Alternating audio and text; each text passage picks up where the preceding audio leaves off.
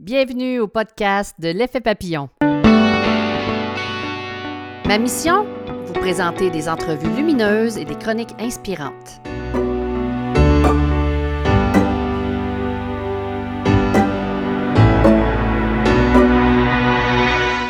Bonjour, ici Lynne Drouin. Dans le podcast numéro 22, nous discutons de comment réussir ses vacances en famille avec notre invitée, Nancy Doyon. Alors voilà, c'est parti.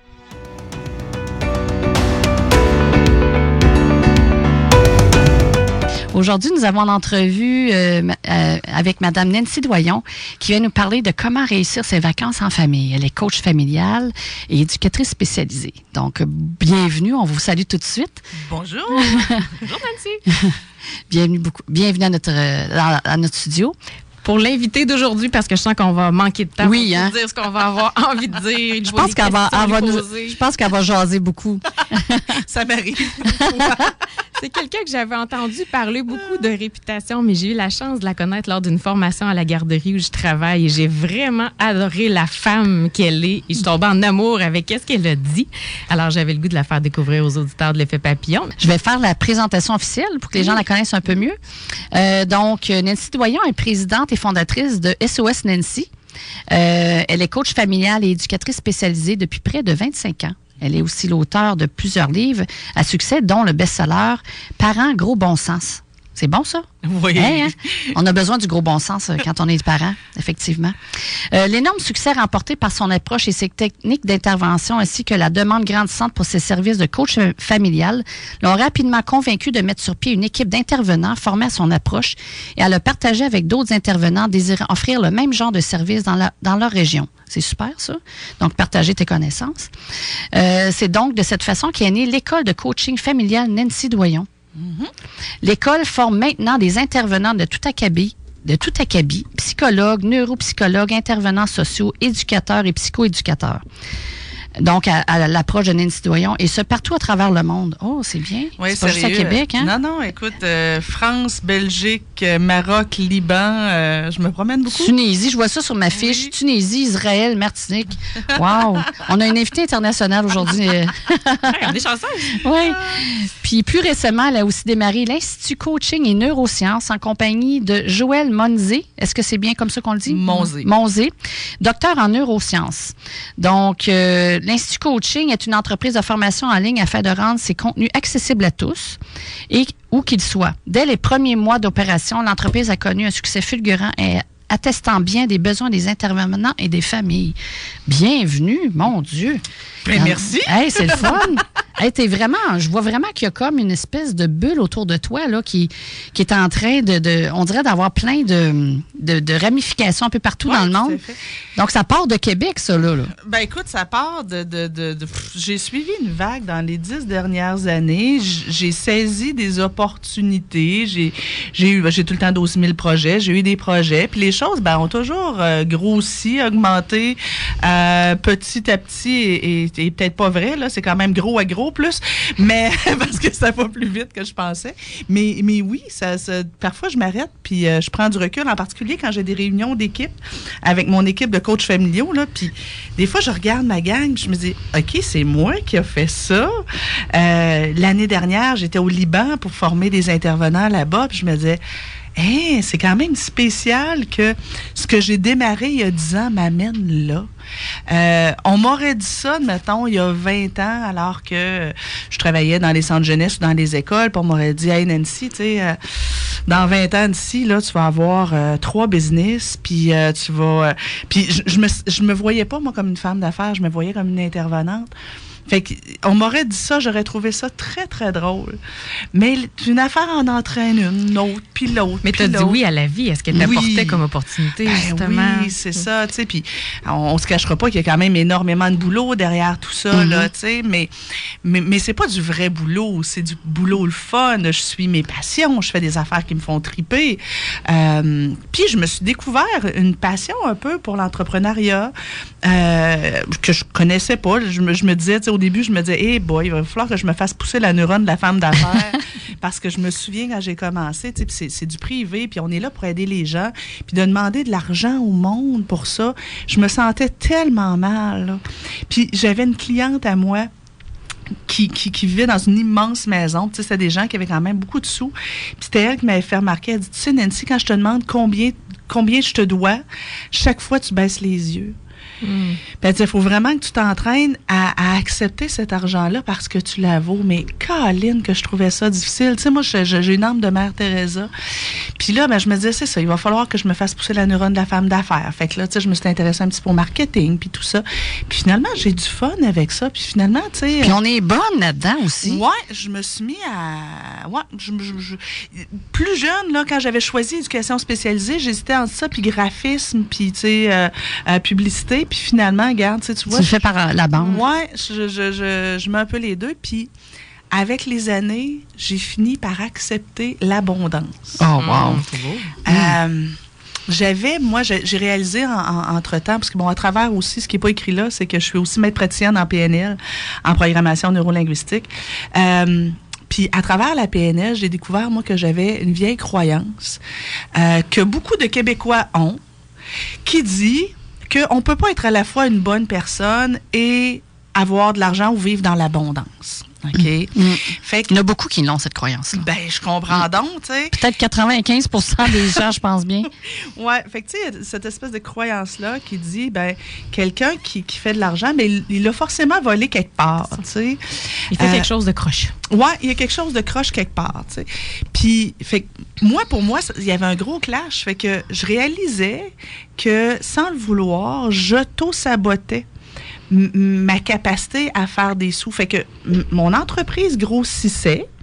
Euh, je faisais de plus en plus de beaux projets.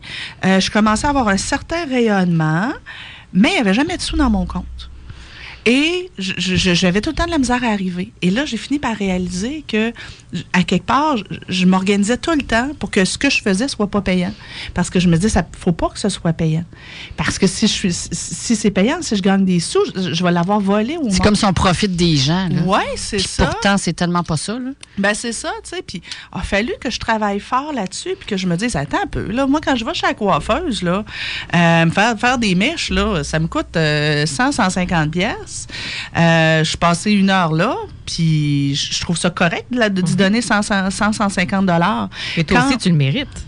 Ben, ben c'est ça, tu sais, si je vais chez le au garage, puis que euh, je fais réparer ma voiture, puis que ça me coûte, cette semaine, ça m'a coûté plus de 1000 dollars, j'ai l'impression que, tu sais, c'est correct, ça, ça, ça, ça va avec. Si je vais me faire faire un massage, puis que je paye 80 dollars, je me dis, ben écoute, il il l'a mérité. Pourquoi moi, quand je vais chez les gens pour leur donner un coup de pouce pour l'éducation de leur enfant, puis là, tu sais, après ça, je me suis dit, moi, ben tu sais, je coûte je coûte à peu près le prix d'un massage, là. Puis, euh, je fais du bien pas mal plus longtemps. Dans le Du bien fond, à long terme. Ouais, les bienfaits restent plus longtemps qu'un massage. Fait que je me suis dit, ben, pourquoi est-ce que les autres, je trouve ça correct de leur donner les sous qui- que, que je leur dois, mais que moi, ce serait pas correct? Sais. Fait que finalement, avec les années, j'ai fini par accepter. Euh, Puis t'as, découvert cette, euh, t'as découvert ça avec la PNL. Oui. gué- T'as guéri ça en toi avec la PNL. Ouais, ben, j'ai découvert cette croyance On a beaucoup de croyances Oui. inconscientes, hein, des croyances limitantes inconscientes. Euh, on, on pédale très, très fort pour obtenir quelque chose, puis en arrière, il y a une petite voix muette, mais tu sais, qui nous fait des grands signes, qui dit non, ça marche pas, tu peux pas avoir ça. Mm. Tu peux pas avoir ça. Puis c'est fou, la PNL, comment on peut mettre le doigt sur des croyances. Là. Une autre croyance que j'avais était que... euh, si moi je rayonne, si moi je réussis, euh, ben je vais faire de l'ombre à des gens. Euh, Puis que j'allais faire de la peine à ceux qui réussissent pas autant. Puis là, j'ai découvert que ça, ça me venait de quand j'étais petite. Moi, j'avais des super bonnes notes à l'école. Puis, j'avais pas besoin de faire d'efforts pour avoir des bonnes notes à l'école. Puis, ma mère avait peur que je devienne prétentieuse. Puis j'avais deux sœurs qui, elles, devaient travailler très fort pour aller à l'école. Fait que ma mère, voulant bien faire, avait dit, voulait m'inculquer euh, à moi et à mes sœurs, c'est que dans vie, il faut pas valoriser le résultat, mais l'effort. OK? Puis ça, on entend ça là, en, en éducation. Il ne faut pas valoriser le résultat, mais l'effort. Fait que ma, sœur- ma mère, de peur que je devienne prétentieuse, plus en voulant valoriser l'effort, survalorisait mes deux sœurs pour, pour leurs notes, qui étaient autour de 70-75, en disant bravo, vous avez travaillé fort, puis tout ça. Et quand elle voyait mon bulletin, ben elle me disait cache ton bulletin pour pas faire de peine à tes sœurs. Mon Dieu. OK? Ou elle me disait des trucs comme euh, Ouais, mais tu sais, en tout cas, t'es bien chanceuse, là, mais euh, t'as pas eu besoin de faire d'efforts pour ça. OK? C'est facile pour toi. Fait que ce qui est venu, tu sais, des fois. on- Ça partait d'une bonne intention, Ben, ça C'était pour dire ça. mais, toujours. mais ça a fait comme une espèce de croyance en toi. Ben oui, puis disons, moi, Fallait j'avais pas que tu dépasses les autres. et- Ben, j'ai la meilleure maman de la planète. Là. Elle Mm. était hyper intéressée par la psycho très tôt. c'est grâce à elle, entre autres, que je fais ce que je fais là. Mais sa bonne intention a donné pour résultat que moi, ce que j'ai acheté, ma responsabilité, c'est que j'ai acheté ça. J'ai acheté la croyance que quand je réussissais mieux que les autres, je faisais de la peine aux autres. Fait que donc, il fallait pas que je réussisse mieux que les autres. Puis qu'il fallait que je sois. Puis que si, j'étais contente de mes réussites, ben, je devenais prétentieuse. Fait que là, puis moi, je veux pas être prétentieuse, je veux être une bonne personne. Fait que c'était important pour moi. Fait qu'à quelque part, il y avait aussi ça qui m'amenait à un peu saboter ou à un peu, tu sais, cacher ce que, ce, que, ce que je faisais comme réussite. Mais en marketing, j'ai pas le choix. Il, il- il Faut se vendre. Ben oui, il faut que je le vende, puis il faut que je, faut que je le dise, mais il faut que je les dise, mes réussites. S'il y a 300 personnes dans ma salle pour une conférence, ben question marketing, il faut que je le dise. Le lendemain, hey, hier, il y avait 300 personnes. Mais non, moi, je disais, ben j'ai fait une petite conférence. Parce que je voulais pas être prétentieuse. Hey, mais ça, là, c'est un chemin qui est long. Mais ça, on voit qu'il y a beaucoup de choses qui partent de l'enfance aussi. Hein. Oui. De là, l'importance de faire attention à ce qu'on dit, ce qu'on fait. Puis on ne demandera jamais à personne d'être parfait parce qu'il n'y a personne qui l'est. Ouais, puis tu sais, à quelque part, là, euh, moi, je, blague souvent en disant, peu importe ce qu'on va faire à, à nos enfants, à- avec nos enfants, ils vont avoir besoin de trois ans de thérapie pour s'en sortir. Regarde, j'avais la meilleure maman de la planète qui avait bien compris, tu sais, un truc qui disait, faut valoriser l'effort plus que le résultat, puis tu sais, à survaloriser certains enfants, ben on en fait des enfants prétentieux. Fait que elle, elle a suivi le mode d'emploi, elle a fait ce qu'elle devait faire, mais moi, j'ai acheté cette croyance-là. Mais c'est ça, c'est aussi notre interprétation quand on est petit. Oui. Ce qu'on en fait avec ce qu'on comprend aussi? Ouais, fait que tu sais, ce qu'il faut entendre dans ce que je dis, c'est on n'a pas, tu sais, des enfants, c'est pas de la pâte à modeler. Il suffit pas de faire la bonne intervention pour que ça, donne le bon résultat. Possiblement que l'intervention de ma mère était pas si moche que ça. Mais moi, les enfants ont leur libre arbitre. Ils ont leur capacité, leurs lunettes, leur façon de recevoir les choses. Puis ça, ça se combine avec, admettons, cette croyance-là. C'est peut-être combiné, ou ce que ma mère a fait, c'est peut-être combiné avec un événement qui s'est passé à l'école où euh, un ami peut m'avoir dit vers l'âge de 8-9 ans. 8-9 ans, c'est une, période charnière où les enfants essayent de plaire. Puis peut-être qu'il y a un ami à l'école qui m'a dit, ben c'est ça, hein, toi, madame qui, qui, qui est si intelligente que ça ou qui, qui réussit, ben garde. Tu sais, un ami peut avoir dit ça, je m'en rappelle pas. Mais là, tu sais, si on combine, admettons, l'intervention de ma mère, plus que l'ami va avoir dit, ou bien, euh, euh, tu sais, j'étais quelqu'un de très, très empathique qui voulait donc, même, tu sais, très jeune, euh, prendre soin des autres. Si j'avais une amie qui réussissait pas à l'école, puis qui disait, ben toi, t'es chanceuse, t'as des bonnes notes, puis pas moi, ben c'est assez pour que cette combinaison-là fasse que moi, j'achète cette croyance-là, puis qu'elle me colle à la peau, puis Ça- ça m'empêche de réussir après. Ça, j'aime ça que tu dis ça parce que des fois, on a l'impression, en tant que parent, que si on fait une intervention X, qu'on va avoir comme euh, déréglé l'affaire, mais ça prend plus que juste une petite chose. Non, c'est ça. Ça, Ça prend, prend une espèce plusieurs de éléments. Oui. puis ben, une combinaison tu sais, de, de, de ce que le parent a dit, puis le parent A, puis il y a le parent B, puis maintenant il y a le parent C et D aussi. tu sais. Euh, puis euh, un événement qui peut s'être passé ou quelqu'un d'autre dans l'environnement qui, qui alimente ça. Fait que la combinaison va faire ça. Puis il y a, c'est ça, le libre arbitre de l'enfant, ce que l'enfant décide de, de retirer de Et ça. chaque enfant est unique aussi. Ben oui. Il vient pas avec un mode d'emploi, puis il faut intervenir de façon différente avec chacun aussi. Ben oui, fait que de là la complexité de la chose, mais aussi le côté merveilleux d'être un parent. C'est magnifique d'être un parent, mais c'est le plus grand défi qui soit. Tu parlais tantôt de marketing. Euh, dans le fond, tu as réussi à avoir du succès. On dit qu'en marketing, il faut offrir un produit qui correspond aux gens, Oui. mais il faut quand même aussi avoir un bon produit à offrir aux gens. Ton produit, c'est ton approche. Est-ce que tu pourrais nous expliquer euh, ton approche? Pourquoi, les, selon toi, les gens apprécient ce que tu fais ou ils aiment ta, ta méthode ou ton approche? Comment on, on Ben, pourrait expliquer ça aux auditeurs? En fait, mon approche s'appelle l'approche responsabilisante. Euh, j'ai développé, toutes mes interventions tournent autour de la responsabilisation euh, des enfants, des intervenants, mais aussi des parents. Euh, ce que je, ben, en fait, dans le, fond aussi, tout ce que je dis est souvent basé sur le gros bon sens. Puis, à travers mon approche responsabilisante, je pense que ça permet de venir chercher l'espèce d'équilibre entre la fermeté et la bienveillance. Tu sais, moi, je trouve que depuis plusieurs années, tu as deux espèces de courants qui s'affrontent en éducation. Tu as euh, les pro-bienveillance, puis, euh, bon, euh, ceux qui parlent de, de, de, de maternité, de maternage de proximité, puis tout ça, qui ont une superbe approche beaucoup, beaucoup centrée sur les besoins de l'enfant, mais qui, dans certains cas, est tellement centré sur les besoins de l'enfant qu'on n'apprend pas à l'enfant à tenir compte des besoins des autres. OK? Euh, oui, c'est rassurant pour l'enfant, mais dans certains cas, il y a des parents qui poussent le bouchon et là, on tombe dans la surprotection aussi. Ou dans, euh, euh, dans le lien fusionnel parent-enfant. Et là, bon, ben, tu sais, on a parlé beaucoup des enfants rois, tu sais, fait cette approche-là, quand elle est mal utilisée, parce que en soi, elle est bonne, là, mais quand elle est mal utilisée ou poussée à l'extrême, on peut se retrouver avec des enfants rois, on peut se retrouver avec des enfants anxieux, des, enfants dépendants euh, affectifs de leurs parents ou qui font de l'anxiété de séparation, etc. Euh, quand elle est bien utilisée, ça fait pas ça. Mais de l'autre côté aussi, tu as plein de parents ou, ou, ou d'intervenants qui disaient, bon, regarde, ça suffit, les enfants rois, les enfants, ça a besoin de règles. OK? Fait que là, ben, des fois, on va de l'autre côté, dans l'autre extrême, parce que c'est vrai que les enfants ont besoin de règles, ont besoin de cadres, tout, tout ça. Mais quand on arrive dans l'extrême de ça, ben, on se retrouve avec des parents qui sont très contrôlants et qui cherchent à avoir des enfants qui obéissent partout, tout le temps. Et euh, tu vois, hier, j'en parlais, je donnais une, une, formation dans une garderie sur euh, la discipline, c'est plus que des punitions.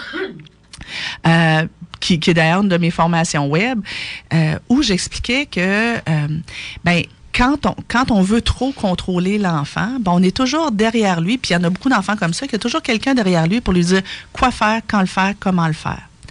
Et là, ben, tu as des parents qui ont la croyance que si je suis un bon parent, je vais contrôler mon enfant et je vais l'empêcher d'avoir des mauvais comportements.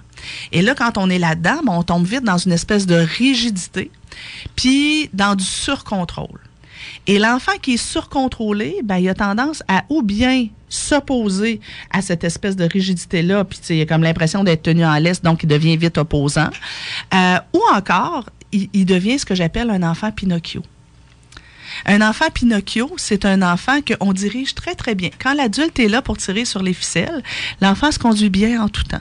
Dans certains cas, il peut même développer de l'anxiété en lien avec est-ce que j'ai toujours le bon comportement?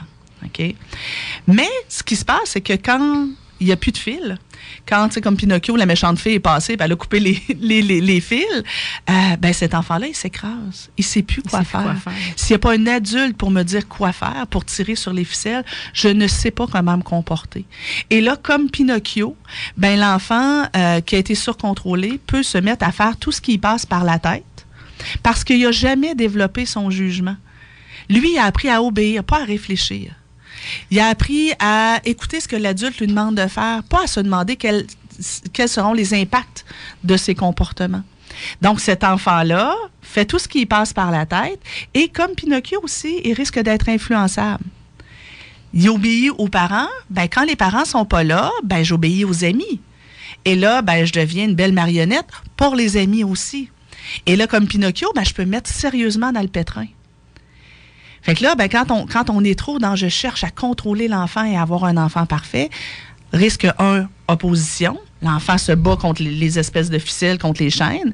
Risque 2, ben, avoir un enfant qui ne sait pas réfléchir. Et, et mon approche responsabilisante, l'objectif, c'est d'essayer de rallier ces deux pôles-là. De la fermeté, oui, ça prend des règles, ça prend un cadre, mais aussi beaucoup de bienveillance et de chaleur, mais surtout apprendre aux enfants à réfléchir et à développer leurs contrôles internes. Moi, c'est tellement une des choses qui m'avait le plus frappé quand tu étais venu donner la formation. Je me suis mis à m'observer, observer toutes les oui. autres autour, puis c'est très inconscient aussi souvent là. On fait ça pour bien faire. Ben oui, puis dans le milieu de CPE, ça va vite, mais juste l'habillage à l'extérieur. Tu donnais l'exemple, les enfants, ils viennent l'hiver avec les mitaines en avant de nous, ils mettent les mains, ils prennent même pas le temps d'exprimer leurs besoins. Oui. Est-ce que tu pourrais mettre les mitaines, s'il vous plaît? Puis là, je me suis mis à le faire. Et je te dirais que la première semaine, ce fut très, très lent. L'habillage a dû prendre un 20 minutes de plus Ben parce que je prenais vraiment le temps. Mais maintenant, je le vois, ils font leurs demandes. Puis pas juste pour l'habillage, mais dans plein d'autres sphères. Mm-hmm. J'ai vraiment compris l'importance de, même si c'est tout petit, qui prennent le temps de- d'exprimer leurs besoins avec des mots et non pas que nous, on le fasse à leur place, qu'on mette des mots dans leur bouche. Tu avais vraiment dit, tu sais, plus tard, c'est des adultes qui vont être capables d'exprimer leurs besoins justement parce qu'ils vont ils vont l'avoir appris tout petit. Ben oui, puis on parlait de croyances tantôt. Ben quand je suis un parent trop bienveillant et que je suis toujours au devant des besoins de mon enfant et que je devine à l'avance de quoi il va avoir besoin. Je trouve qu'il s'ennuie un petit peu, je lui propose une activité. Euh, je lui dis est-ce que tu veux dessiner? Il me fait signe que oui, ben je cours aller chercher les crayons puis euh, les feuilles, puis je lui dis où est-ce qu'il devrait s'installer. Je constate que sa chaise est un petit peu plus trop loin. Sa chaise. Et là, je vois qu'il essaye d'ouvrir un crayon de feutre, il a du mal. Ben avant qu'il dise quoi que ce soit, je m'étire la main, puis j'ouvre son crayon. Et quand je suis toujours au devant comme ça, là, on se sent compétent comme parent, on se dit, moi, je suis un bon parent, je suis efficace. Mais notre petit loup, à la longue, parce que là, une ou deux fois, c'est pas grave, mais à la longue, il, il risque d'acheter la croyance que dans la vie, je devrais jamais vivre de malaise. Donc, la journée où il vit un malaise, il capote. Il risque d'acheter la croyance que les autres lisent dans mes pensées. Donc, il, il devrait deviner mes besoins. Fait que si j'ai soif, il devrait avoir quelqu'un quelque part qui a deviné que j'ai soif. Alors, progressivement, tu as des enfants qui apprennent à ne plus exprimer leurs besoins, mais en même temps aussi, il y en a même qui vont en venir à ne plus à apprendre à ne plus ressentir leurs besoins, à ne plus se préoccuper de leurs besoins. Alors, on va voir des enfants, puis il y en a beaucoup, qui passent une journée entière sans boire, en plein été, Mm. s'il n'y a pas personne qui court après pour leur donner une bouteille d'eau. Mais est-ce que ça fait des enfants aussi qui pensent que les autres sont à leur service? Ben, il y a ça aussi. C'est ça. hein? Donc, l'autre croyance aussi, c'est l'enfant risque d'acheter la croyance que je suis plus importante ou, ou plus important que quiconque. Et euh, tout le monde doit se préoccuper de moi. Mais moi, je n'ai pas à me préoccuper des autres. Et c'est pas ça qu'on veut comme société Ben non. ben non, parce que notre silo, il va être. Puis tu sais, on veut pas ça comme société, mais l'enfant qui a l'impression que tout le monde lui doit tout et qu'il doit rien à personne, il sera pas heureux non plus. Parce qu'il va, un jour, tu sais, il va rencontrer des gens qui n'auront pas envie de se sacrifier pour lui puis d'être toujours au-devant de ses besoins. Fait qu'il va vivre du malaise. Tu sais, dans le fond, on veut que nos enfants soient heureux. Puis pour qu'ils soient heureux, il faut qu'ils soient capables de composer avec la société qu'ils ont. Puis on sera pas toujours à côté d'eux. Fait donc, une des premières affaires de mon approche responsabilisante, c'est on peut-tu laisser les enfants ressentir et exprimer leurs besoins? Un des éléments qui, me- frappe le plus aussi dans les familles et dans les garderies, c'est le petit loup, deux ans, trois ans. Il dit J'ai plus faim. OK. Ben, nous, comme adultes, on se sent compétent quand les enfants mangent beaucoup.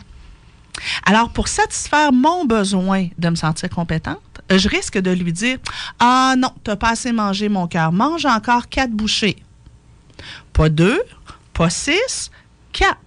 Toi, ton corps te dit que tu n'as plus faim, mais moi, je sais que tu as encore faim et je sais exactement le nombre de bouchées qui, qui, qui- de, de- tu sais, Que ça nombre- te prend. ouais, que ça te prend pour remplir l'estomac.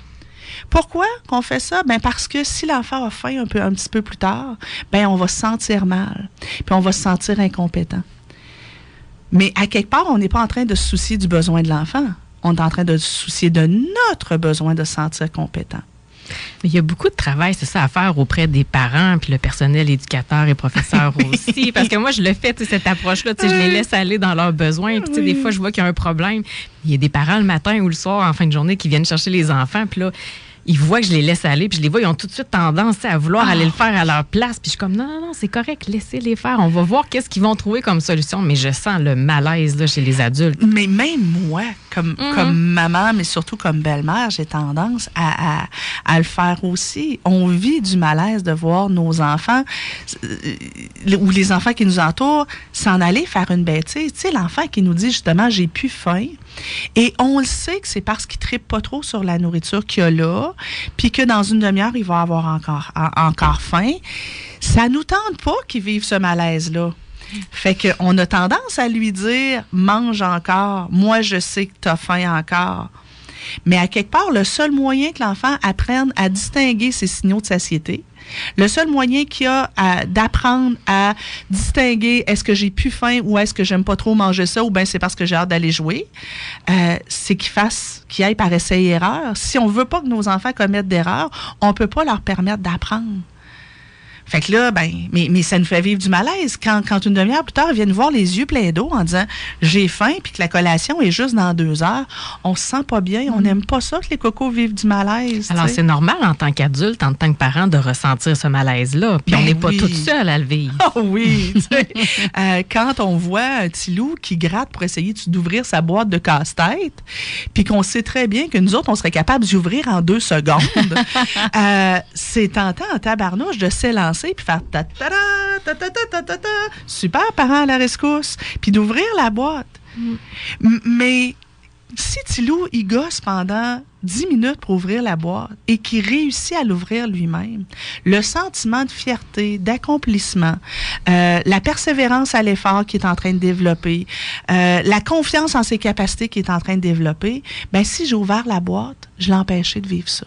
Tout à fait. Puis des fois, on pense aussi, on, met des intentions qui sont pas là ou des sentiments. Peut-être que le, petit bonhomme, il a même pas... Ben, tu sais, ça lui fait pas vivre de, sentiments négatifs ben ou de malaise à travailler sur sa boîte de casse-tête. C'est nous autres qui ressentons ça finalement, mais l'enfant l'a même pas souvent. Souvent, on va projeter effectivement, notre perception ou notre malaise. Puis c'est fou le nombre de choses qu'on ne permet pas aux enfants de développer en étant trop derrière eux.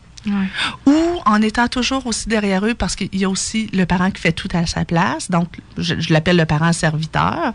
Mais à, l'autre extrême, il y a aussi le parent rigide et je l'appelle lui le policier, mais le, le, parent général, l'armée, qui est toujours derrière l'enfant pour dire Hey, c'est pas ça qu'on fait. Non, là, ça, c'est pas gentil. Là, t'écoutes pas. Regarde la madame quand elle te parle. Et moi, t'as dit, je suis tombée tannée. Là, ça fait 20 fois que je te dis la même affaire. Poudon, rendu à 9 ans, tu sais pas manger encore. Et tu sais, fait tu as, les deux extrêmes, puis des fois, les deux extrêmes se côtoient dans le même parent. C'est difficile un enfant de rester aligné et de savoir ce qui s'en vient dans Là, du juste milieu, c'est donc ben tough. Fait que tu sais donc euh, moi je l'avais dit hein, au départ, vous partez sur une question, puis je suis partie pour Ça euh, c'est ton approche, mais en tant que coach familial, c'est quoi ton rôle? Est-ce que tu vas dans les familles? Oui. OK, explique-nous euh, ben, un peu comment ça fonctionne. Moi, j'y vais moins maintenant. c'est plus mon équipe, mais les coachs familiales ce qu'ils font, les coachs familiales, les coachs familiaux, ce qu'ils font, c'est que ils se déplacent à domicile. Il y a habituellement une première rencontre d'évaluation où euh, le travail du coach, c'est de se faire une tête sur qu'est-ce qui cause les comportements de l'enfant. Parce que dans l'approche responsabilisante, il y a aussi arrêté de travailler sur les symptômes, c'est-à-dire le comportement, euh, pour davantage prendre du recul et essayer de comprendre qu'est-ce qu'il y a derrière, qu'est-ce qui motive le comportement de l'enfant. Donc, si j'ai un enfant qui dit des gros mots, plutôt que de mettre en place une stratégie pour qu'il arrête de dire des gros mots, habituellement, on s'en va vers les punitions quand on fait ça, ben, on va essayer de comprendre qu'est-ce qui le motive à dire des gros mots? À quel besoin il répond? En quoi c'est plaisant pour lui? Et là, ben, il faudra faire une bonne analyse. Fait qu'il y a une première rencontre où euh, l'intervenant va, va à domicile, ah, s'organise généralement pour que tous les membres de la famille soient là et que les enfants soient sur le même étage, sans télé, sans jeux vidéo. OK? C'est trop facile d'être un enfant sage avec une manette de, de, de, jeux vidéo dans les mains. Euh, fait que donc, puis le coach va se servir de son intuition.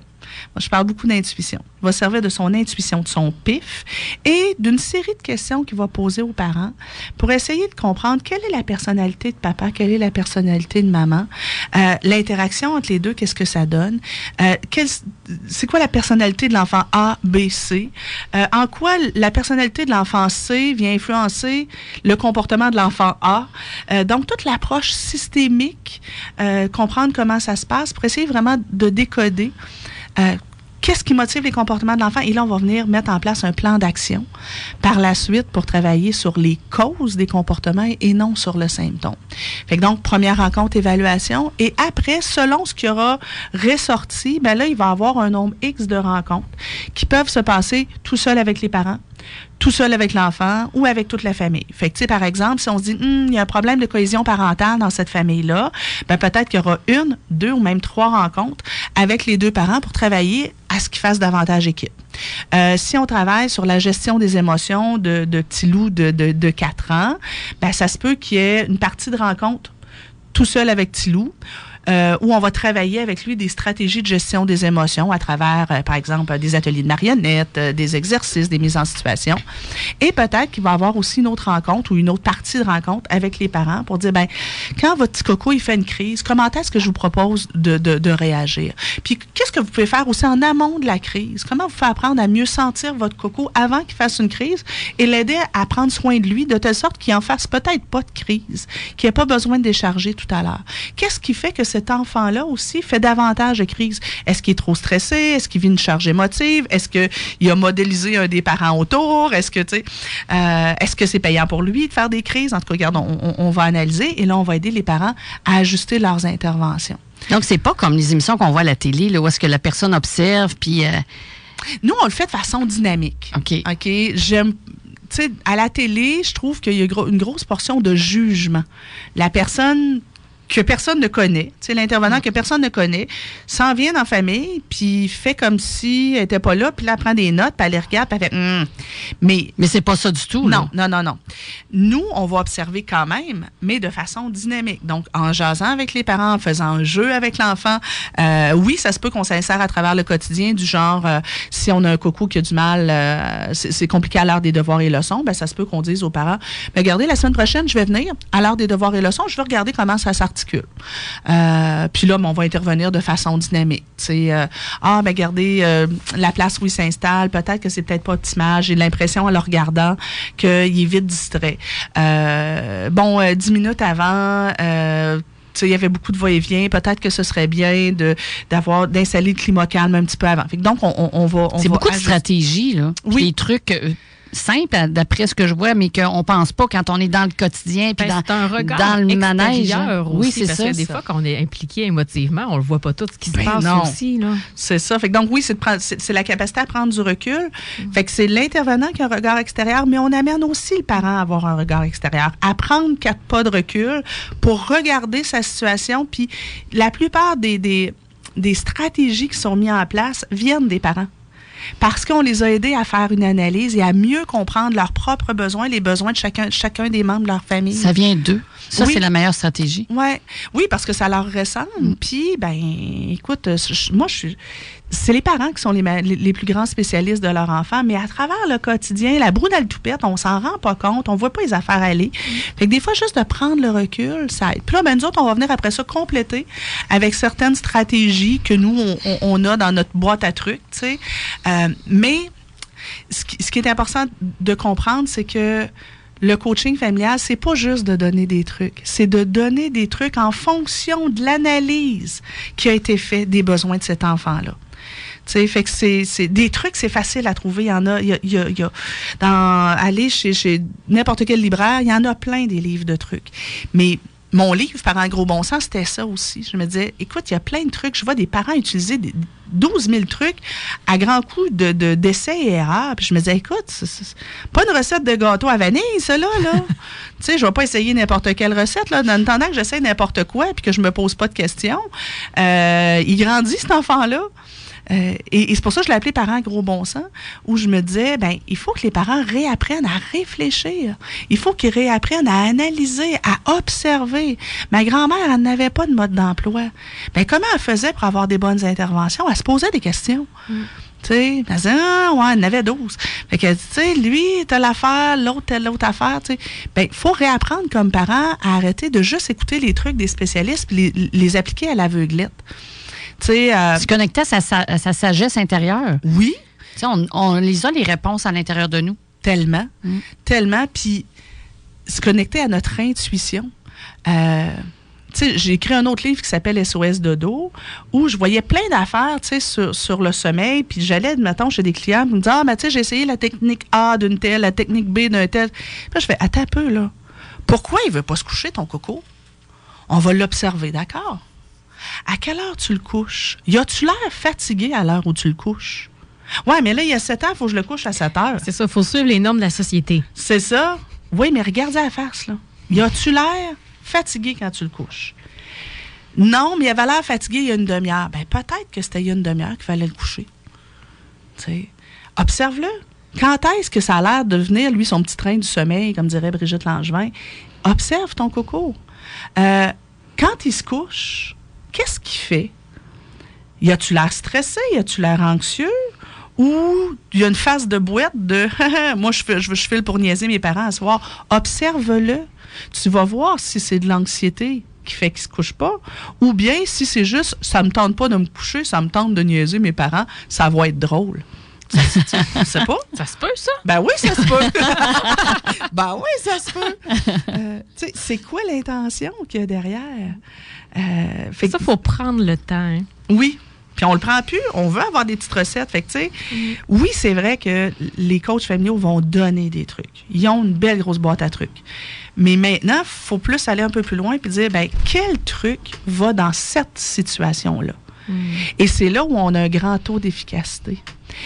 L'autre élément du coaching familial qui va faire l'efficacité à long terme, c'est que euh, on, va suivre les parents un petit peu plus longtemps, de telle sorte que leurs nouvelles habiletés, leurs nouvelles attitudes, leurs nouvelles, euh, euh, leurs nouveaux comportements de parents vont avoir le temps de, de s'ancrer et de devenir des habitudes, de devenir programmés. Parce que moi, je travaillais en CLSC avant, puis on allait chez les parents, on leur disait quoi faire, puis on s'en allait. Mais tu sais, moi, là, ça fait déjà un bon deux ans que j'essaye de perdre du poids, tu sais. Je sais quoi faire pour perdre du poids. Hein, c'est pas compliqué, là. Faut qu'il rentre moins de calories puis qu'il en sorte plus. C'est simple. Fait que, tu sais, mais en même temps, là, je suis suivie, ben, il y a quelqu'un qui me ramène puis qui me rappelle les affaires parce que dans, dans, la course quotidienne, on les oublie, ces trucs-là, ou on le fait pas. Tu es accompagné aussi. Oui. Ça. Fait qu'un coach, il accompagne aussi le parent de telle sorte qu'il réussisse à le faire. Fait que, tu sais, si le parent avait tendance à crier, c'est dur de perdre l'habitude de crier. C'est dur de remplacer ça par autre chose. Alors, même si je dirais, écoute, fais la méthode 1, 2, 3, dans le quotidien, la pulsion qui monte, c'est de crier. Ben, il y a besoin d'être accompagné, d'être un peu tenu par la main, de telle sorte qu'ils réussissent à remplacer les cris par d'autres stratégies d'intervention, puis que ça devienne naturel à un moment donné, puis qu'il n'y ait plus cette pulsion-là, ou en tout cas moins souvent, cette pulsion-là de crier. C'est une très belle euh, façon d'amener euh, nos enfants à, à, trouver leurs besoins aussi, puis à s'exprimer, tout ça. Puis on va parler justement des besoins pour euh, les vacances familiales. Oui. Hein? on vous l'avait dit hein, que ça passerait vite, ce deux ben, heures Oui, ben oui, c'est moi, ça, je suis désolée. C'est un grand plaisir de t'avoir en entrevue. On jase, euh, on jase beaucoup, hein. C'est vraiment le fun. Donc, euh, comme on présentait tout à l'heure au début de l'émission, tu es coach familiale et éducatrice spécialisée. Et là, on va parler de vacances familiales. Mm-hmm. Donc, on va parler, euh, comme première question, c'est quoi les besoins de la famille, les besoins de l'enfant quand on veut partir en vacances? Comment qu'on peut considérer ça? Ben, partir en vacances ou juste en vacances même, parce que des fois, on peut rester à la maison. Ben, tout à fait. La saison des vacances, dans le fond, comment on, peut le dealer avec ça? On n'est pas obligé de partir. En fait, euh, le premier point sur lequel j'aurais envie de vous apporter, c'est l'importance d'en prendre des vacances. Euh, comme parents, euh, on, a besoin de décrocher du boulot et du quotidien pour se ressourcer. Ça fait un bien immense. Mais nos cocos aussi ont besoin de vacances. Euh, Vas-y. Non, ben merci parce que moi j'ai déjà vu des années des enfants qui avaient aucune vacances l'été, obligés de rencontrer ces parents-là dans le bureau de la directrice pour leur leur dire c'était quoi l'importance des vacances. Ça faisait tellement de la peine de voir ça. Tu vois, les enfants sont fatigués aussi là. Ouais, oui, quelqu'un me racontait récemment que, euh, en fait, je lisais sur Facebook quelqu'un qui, qui, racontait que, euh, comme éducatrice, elle partait avec son groupe aller, admettons, au terrain de jeu, puis il passait devant la maison des parents d'un petit coco. Mhm. Et il voyait les parents sur le bord de la piscine avec leur drink qui envoyaient des tatas à leur, à leur coco. Puis le, petit loup, il aurait voulu aller se baigner avec ses parents. Et non, il disait non, non, non, tu restes à la garderie aujourd'hui. Vu de loin, ça peut avoir l'air de des parents égoïstes. Euh, mais je trouve qu'on va vite au jugement des parents. Euh, c'est bien possible que ces parents-là avaient la bonne intention de se dire il va passer tellement de meilleures journées s'il est avec ses amis, il va avoir plus de plaisir. Il, faut être conscient que, bon, il y, a des parents qui, l'été, peuvent pas prendre de vacances. Moi, j'ai fait partie du lot pendant plusieurs années. Euh, comme maman monoparentale, je pouvais pas prendre de vacances l'été parce que j'étais celle qui remplaçait. Fait que ma fille passait l'été à la garderie. Je trouvais ça épouvantable. Et on comprend aussi qu'il y a certains parents qui ont besoin de quelques journées en couple ou pour faire leur truc aussi, là. Aussi, tu sais, faut, faut, faire, faut aller, faut y aller mollo sur le piton du jugement mm-hmm. aussi. Le parent qui, tu sais, un parent peut souffrir d'épuisement et avoir besoin de passer quelques jours seul avec lui-même pour se reposer, pour être un meilleur parent par la suite. On ne connaît pas toujours bien la réalité des, des, gens qu'on juge vite. Euh, puis, il y a aussi, c'est ça, le parent qui pense que c'est ce qu'il y a de mieux pour son enfant d'aller à la garderie, que ça va être plus fun pour lui ou qu'il va être stimulé. Si on peut, euh, c'est important que nos cocos prennent des vacances de la garderie ou de l'école ou du terrain de jeu, parce que le terrain de jeu aussi, c'est hyper stimulant. Euh, beaucoup d'interactions sociales, ils sont euh, en activité non-stop. Surstimulés. Surstimulés, euh, souvent encadrés par des adolescents qui, y en a qui sont excellents, mais d'autres qui sont un petit peu maladroits. Donc, c'est pas évident pour eux. Puis souvent, c'est trop. Tu sais, moi, j'ai des parents qui m'appellent en panique au mois d'août en disant, là, je suis sur le bord d'arracher la tête à mon jeune. il n'est pas du monde, il n'est pas vivable. Je dis, mais oui, mais il est crevé, ton poulain. Euh, ton poulain, ton poulet. je les appelle des petits poulets. Il, il, est crevé, ton petit poulet. Euh, regarde-le. Euh, parce que là, j'ai mis poulet et poussin dans le même. fait que ça a devenu ça. Et poulain. Ouais, c'est ça. En tout cas, bref, il, est crevé, ton petit poussin, regarde-le. Il a le dessous des yeux bleus. Euh, il s'endure pas. C'est sûr qu'il est irritable. C'est sûr qu'il. Mm faut comprendre que jouer pour les enfants, c'est un travail. C'est un travail à temps plein. Euh, apprendre en garderie, ils ont énormément de trucs à apprendre. Euh, ils ont énormément de règles sociales à respecter qui, avec lesquelles ils sont sont, sont pas sont pas faites. Un enfant n'est pas fait en 0 et 5 ans pour vivre en société à temps plein. Euh, donc, c'est une coche au-dessus de leur capacité. Ils ont beaucoup d'adaptations à faire. Euh, le niveau de bruit aussi qu'il y a dans un local pendant une ben journée. Le matin, vite dépêche-toi, il faut aller travailler, vite habille-toi, vite mange. Le soir, Les vite habille-toi encore. Ben oui, c'est toujours envoie gros et dépêche sans arrêt. Puis, euh, mais aussi, tu sais, les enfants, entre eux, ben, c'est normal, à deux ans, ben, un enfant, il se fait pousser, il se fait arracher son jouet, il se fait tirer les cheveux, euh, il, se fait bousculer, euh, il se fait mordre. Mais, tu sais, à un moment donné, euh, ça... C'est stressant, ça, là. Ça joue sur le honneur de quelqu'un, même si t'as deux ans, fait que c'est important que les enfants puissent décrocher. Moi, quand ma fille était petite, bon, étant en milieu familial, c'est souvent un petit peu moins lourd, mais quand même, euh, je m'organisais pour qu'elle ait au moins une semaine de vacances chez mes grands-parents. Euh, chez ses grands-parents, euh, chez mes parents, pour qu'elle passe une semaine, puis elle dit, oh, j'aime tellement ça chez mamie, on a le droit de rien faire. Ah, c'est beau, hein? Oui. Euh, fait que là, passer une journée en pyjama, euh, se baigner dans la piscine à mamie, euh, se regarder pousser les ongles d'orteil, ça lui faisait du bien, elle.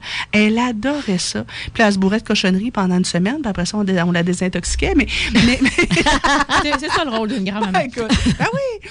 Et, et, allait se faire gâter comme ça, et ça, ça lui faisait le plus grand bien. Quand c'est pas possible, ben peut-être qu'on a une cousine, une sœur quelque part qui peut permettre à notre coco de sortir de cette espèce de routine-là euh, de la garderie ou de l'école ou du terrain de jeu qui est peut-être un peu trop stimulante et qui puisse se reposer. Mm. Si euh, on a la possibilité d'avoir des vacances, ben comme parent, il faudra trouver le juste équilibre entre nos besoins et les besoins de l'enfant. Et, des enfants, parce que chaque enfant est différent aussi. Là. Et oui, Comment on fait pour dealer avec tout ça? Ben c'est ça. Donc, euh, peut-être que dans, dans, nos deux semaines de vacances, on va peut-être se garder un, deux, trois jours à soi tout seul, justement, pour se ressourcer, puis que ça nous fasse du bien. Puis comme couple aussi, hein, parce que la bulle du couple, c'est important qu'elle perdure, puis qu'on l'alimente, cette bulle-là. Peut-être qu'on va se garder une journée pour faire une activité individuel avec les enfants. Alors peut-être que papa sera parti avec euh, avec les deux plus vieux, puis je resterai avec le plus jeune, puis qu'une autre journée ça va être autre chose. Fait que ça peut être intéressant d'essayer d'instaurer qu'il y ait une journée où c'est seul à seul. Je trouve ça intéressant parce que moi, dans mon idée, il faut partir tout le monde en famille ensemble à un endroit.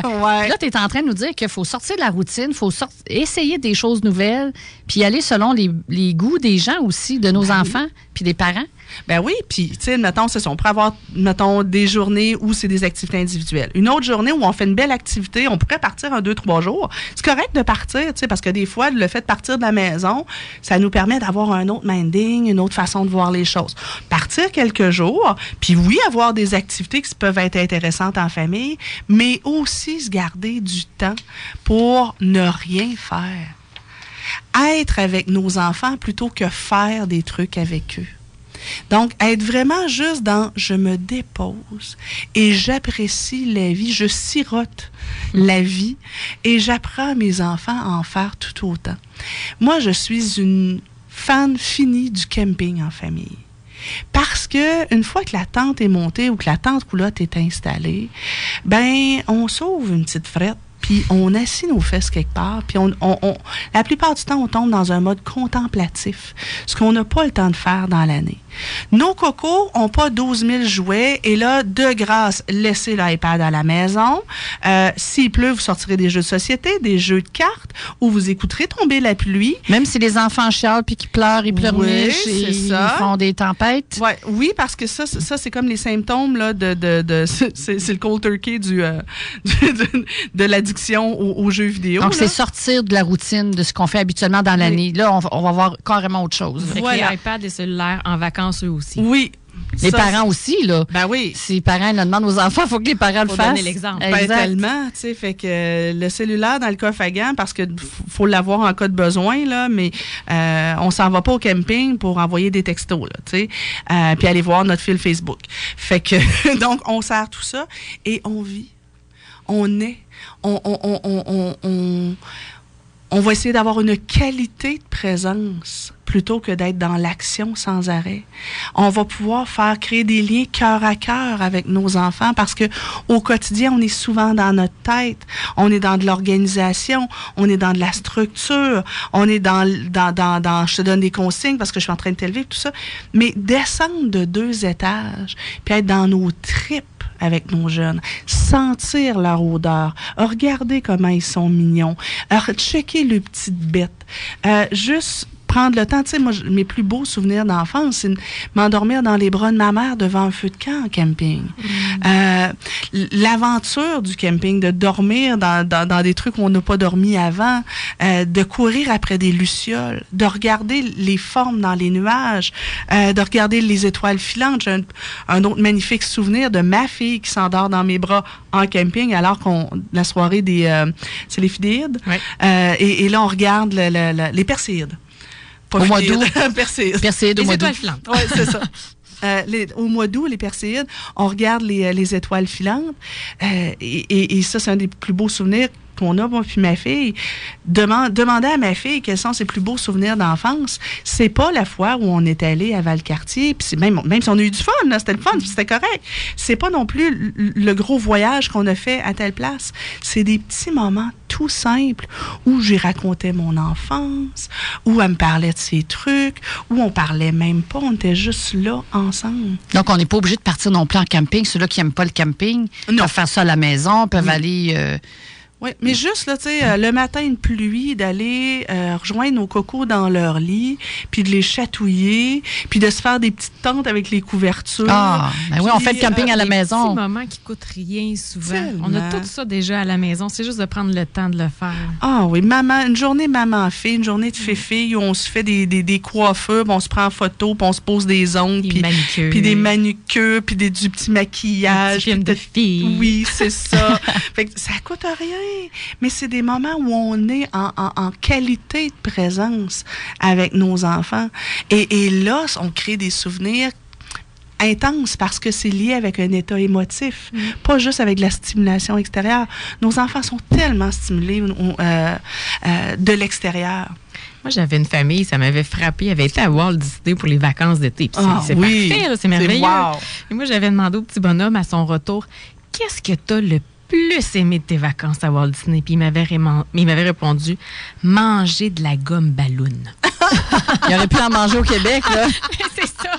Ça coûte cher de la gomme ballon. C'est ça que papa avait répondu à voir ça, on aurait mangé ici. Mais Des petits plaisirs du quotidien. c'est ça qui se souvenait le plus, lui, d'aller à Walt Disney. Ben oui. Puis c'est fou comment on se démène pour, pour, pour faire vivre à nos enfants des grosses activités wow. Alors que dans le fond, ce qu'ils ont besoin, c'est de notre cœur. Tout à fait. Moi, un des plus beaux moments que je passe à la garderie, c'est au lever de la sieste. Souvent, je m'en vais me coucher sur un matelas avec un enfant. Puis là, on, les huit, on est tous collés les uns sur les autres. Puis on chatouille, on se Ben caresse, oui. on jase doucement. Puis c'est tellement un des plus beaux moments, là. Et, et c'est probablement les- le plus beau moment de la journée pour les enfants aussi. Ton chance. activité de peinture que tu as préparée pendant deux heures, puis que euh, tu l'as, ils ont passé dix minutes dessus, tu lavé pendant deux heures après, ben c'est le fun parce qu'ils ramènent un beau bricolage à la maison, hein, mais c'est pas ça qui nourrit le plus. Oui, tout à fait. Ouais. L'autre élément aussi que j'ai envie d'amener par rapport aux, aux vacances, c'est ben si on choisit de partir en vacances, c'est correct, hein, tu sais, mettons Ben a oui, on veut se gâter. Ben oui, on va aller voir du pays. Ben oui, tu sais.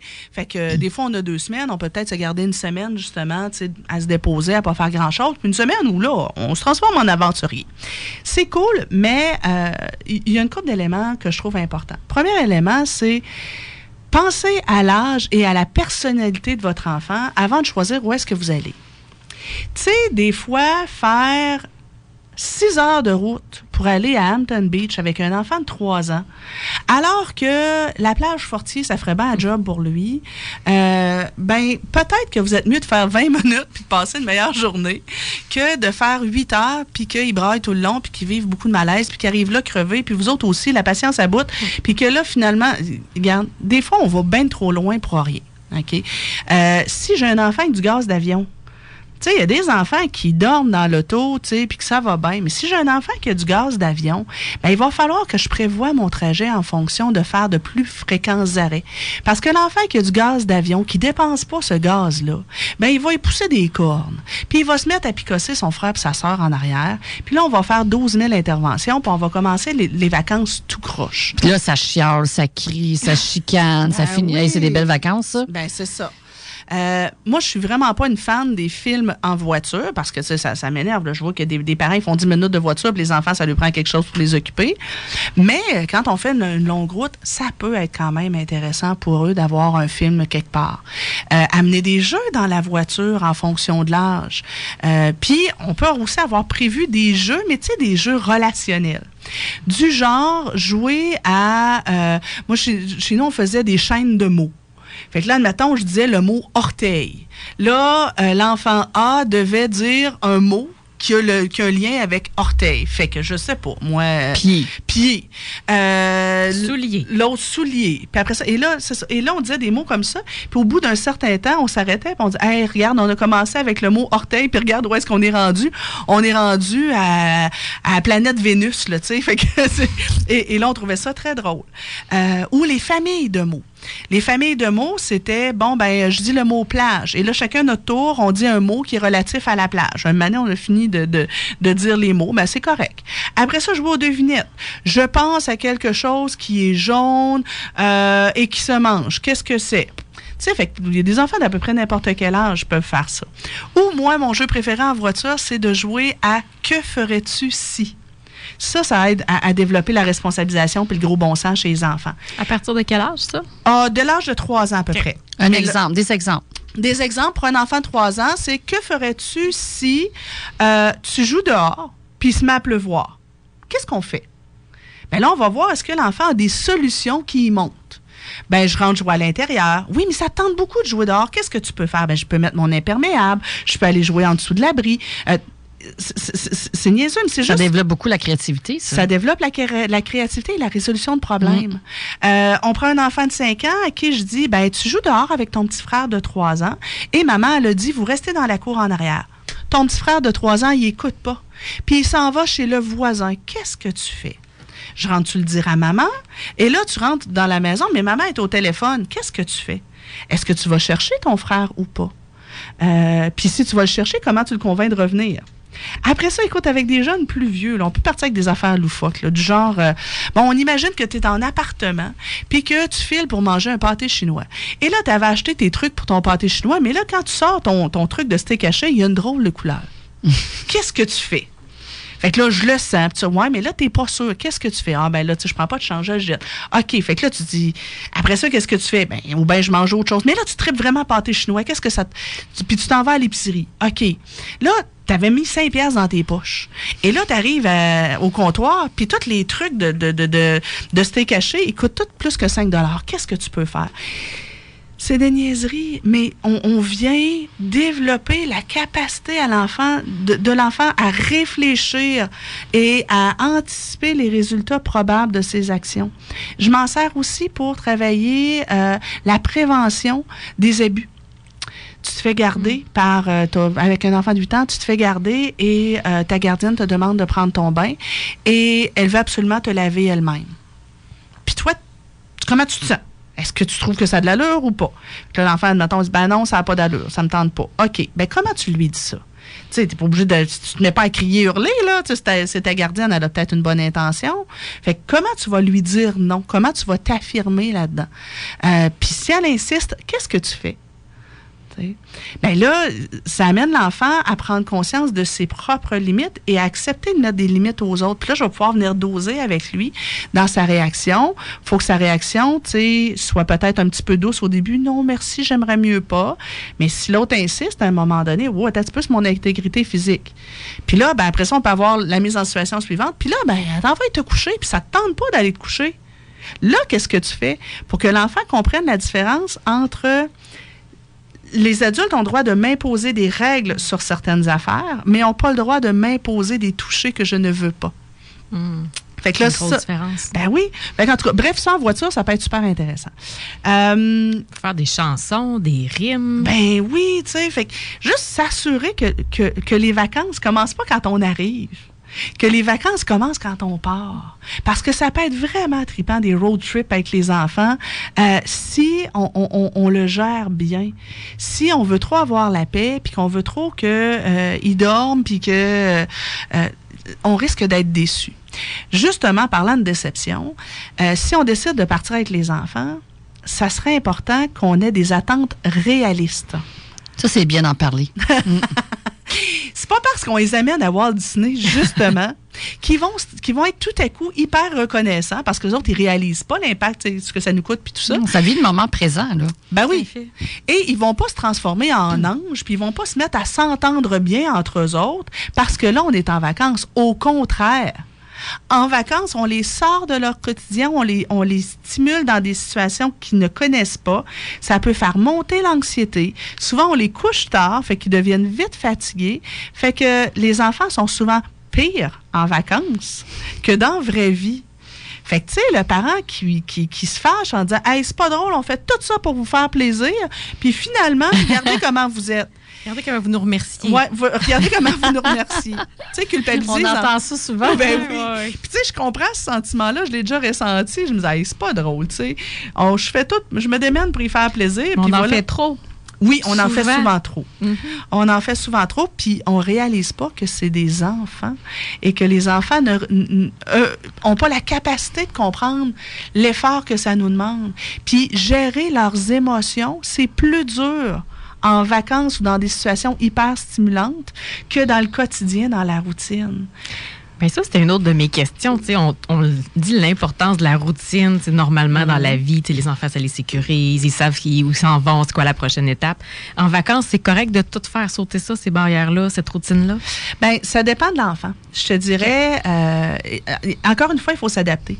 Si je regarde chez moi, euh, ma fille, qui est maintenant rendue à 18 ans, mais à l'époque, euh, elle était bien faite, elle. Si elle se couchait tard, elle se levait tard. Mm.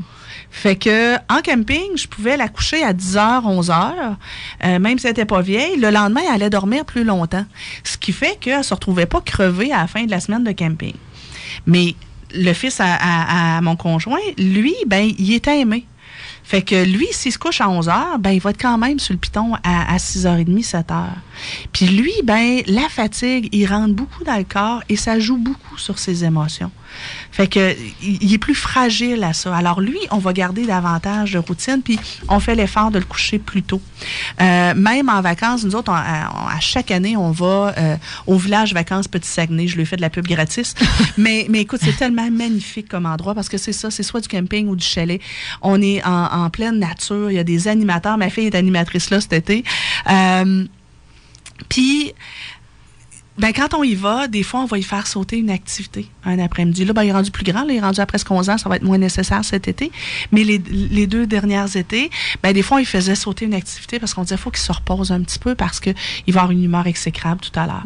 Fait que donc, dépendamment des enfants, il y a des enfants pour qui ça va être préférable de garder plus de routine, mais tout ce qu'on est capable de laisser, laissons le don. Euh, soyons dans le plaisir. Puis là, ben, si vous voulez enseigner les bonnes manières à votre jeune à table, ben en vacances, c'est peut-être pas le bon timing. OK? si exagère vraiment, intervenez, là, mais essayez de diminuer vos, euh, euh, les interventions du quotidien sur des babioles, la poutine maison que j'appelle. Ben, la poutine maison, gardez-la pour la maison. Par contre, soyez peut-être plus sévère qu'à l'habitude sur vos valeurs fondamentales, c'est-à-dire le respect, OK, ou l'attitude. Parce que moi, en vacances, je vois les deux extrêmes, encore une fois. Je vois le parent qui continue ses interventions sur toutes sortes de babioles. Ferme ta bouche quand tu manges, regarde la madame quand elle te parle, assieds-toi comme il faut. Là, à un moment donné, c'est fiche à paye dans vacances. Mais je vois aussi d'autres parents qui se disent, ben parce qu'on est en vacances, ben je vais essayer d'être plus lousse. Je veux pas être conséquent. Je veux pas être obligé d'appliquer des conséquences. Et là, tu vois des enfants qui, ben, ça les rend insécures. Les règles sont trop différentes de d'habitude. Et là, ben, un enfant, ça prend un corde que ça va. Qu'est-ce que tu veux, je te dis, ils sont mm-hmm. faits de même. Euh, et là, j'entends des parents tolérer des attitudes qui sont totalement inacceptables, tolérer que leur enfant les insulte, tolérer qu'ils bousillent complètement euh, l'activité parce qu'ils se disent, ben, je veux pas être obligé d'intervenir parce que si, si admettons, euh, admettons qu'on est à, on va prendre, on va prendre justement euh, Disney. On est à Disney, on est dans la file, ça fait 20 minutes qu'on attend. Euh, puis là, le petit Vincent, il commence à être arrogant, à être désagréable. Euh, puis quand j'interviens de façon un peu plus ferme, il m'envoie promener. Ben là, le parent va là, là, là, là, ben c'est le temps, là, là, là, de sortir de la file, même si ça fait 20 minutes qu'on fait la file, puis dire, on retourne à l'hôtel, tu vas te calmer le pompon, parce que c'est pas vrai qu'on va passer la semaine comme ça. OK? Si je tolère là... Il faut le dire et le faire. faut le faut dire pas dire tout ça trois fois, là. Voilà. Et là, moi, j'ai des parents qui vont menacer, qui vont menacer, oui, qui vont menacer, mais qui ne le font jamais mm. parce que ce qu'ils me disent, c'est oui, mais si je fais ça, je vais me priver moi aussi. C'est bien, là, écoute, on fait pas d'omelette sans, sans casser des œufs. Tu as décidé d'avoir des enfants, apprends à, à, te priver aussi. Parce que, plus tard, là, ouais, c'est ça, là, plus tard, ça va être plus dur, là. Ben oui, parce que là, si tu tolères ça là, OK? Ben, dans une heure de ça, il va mm-hmm. pousser sa sœur. Dans une heure de ça, il va te traiter de conne.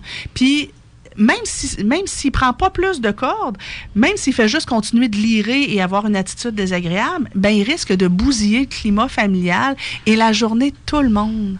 Puis même à quelque part sa journée à lui, Potilou, tu sais tant qu'il tant qu'on l'arrête pas comme ça, ben il continue d'être dans, dans, avec une attitude négative, c'est pas cool. Des fois ça vaut la peine de dire OK, ça suffit. On sort, on va aller prendre une heure, tu vas te calmer le pompon euh, à l'hôtel. On va rejoindre papa et, ta soeur tout à l'heure.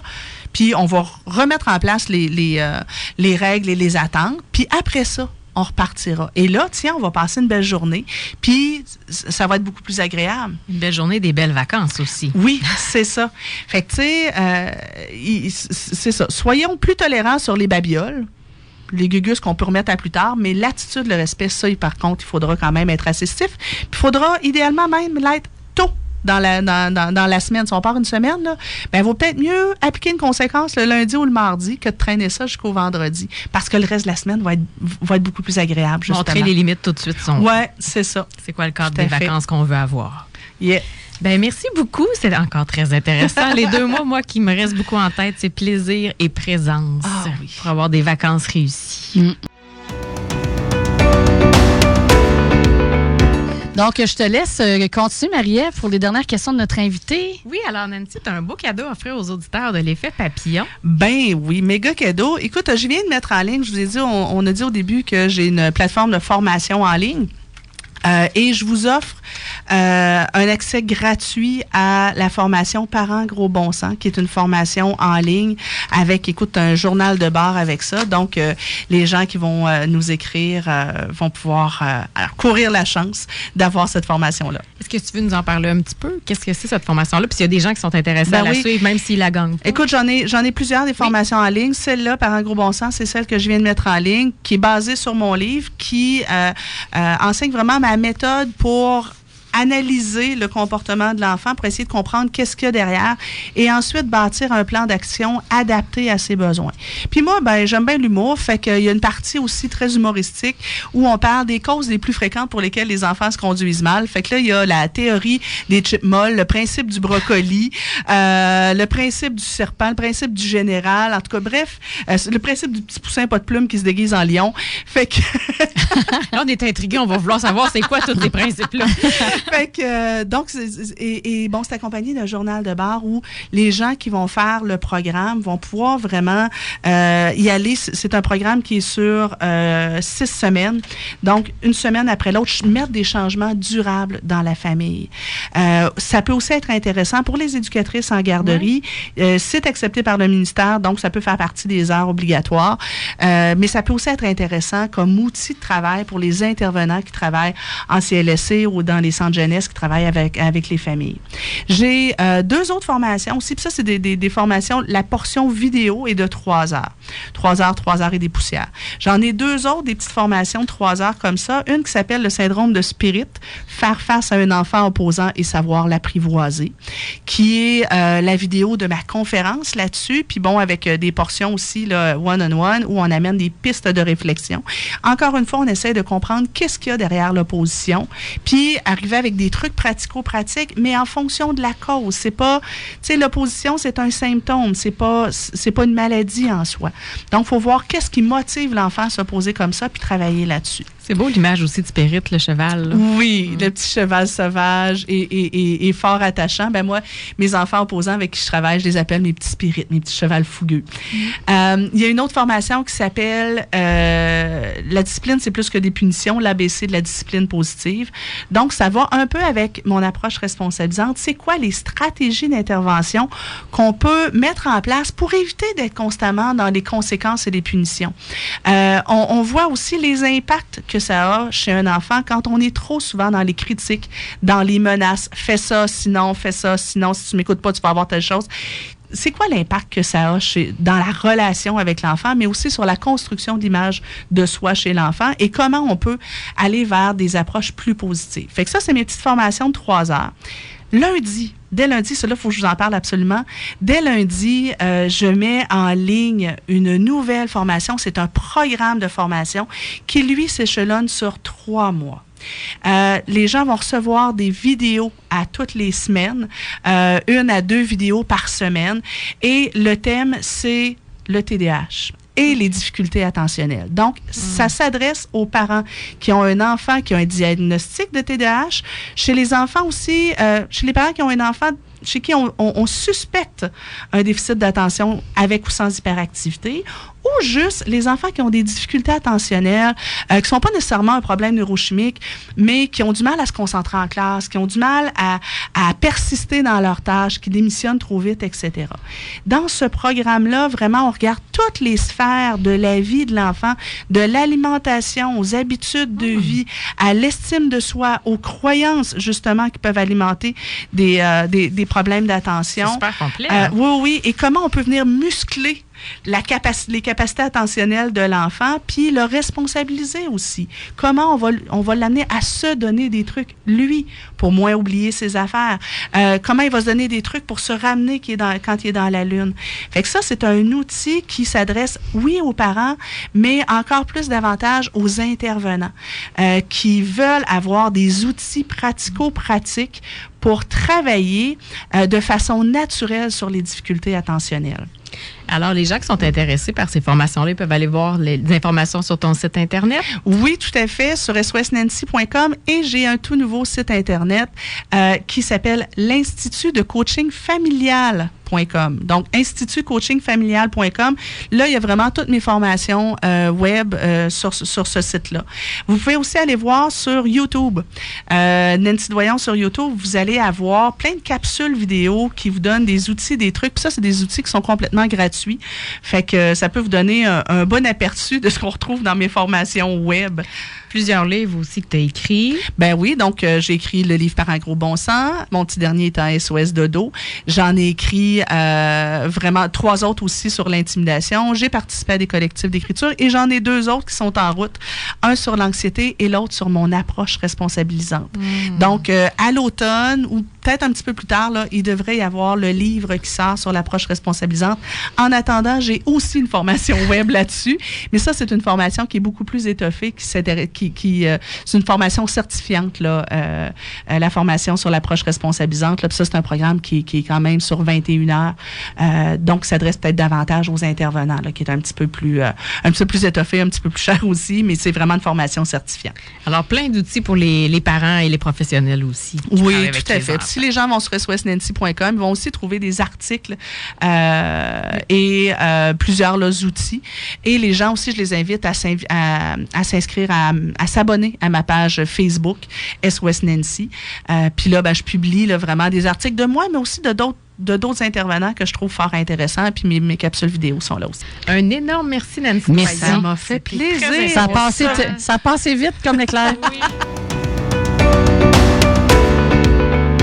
Et toi, Lynn, tu nous parles bouffe encore un peu cette semaine? Oui, ben écoutez, euh, quand je fais mes trouvailles, mes trouvailles, je peux parler de musique, je peux parler de livres, je peux parler de restaurants, d'entreprises. Dans le fond, c'est mes coups de cœur dans pas mal tous les domaines qui nous apportent du mieux-être, euh, de la bonne humeur et tout ça.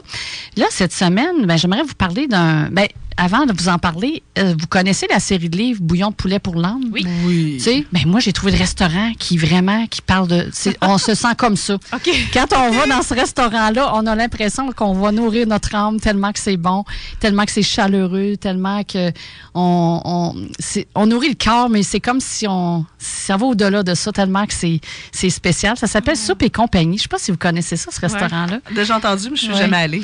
Ben, moi, j'y allais souvent dans la section secteur de Limoilou, mais là, j'ai découvert qu'il y en avait un à Saint-Nicolas. Moi, je viens de déménager à Lévis, ça fait une semaine.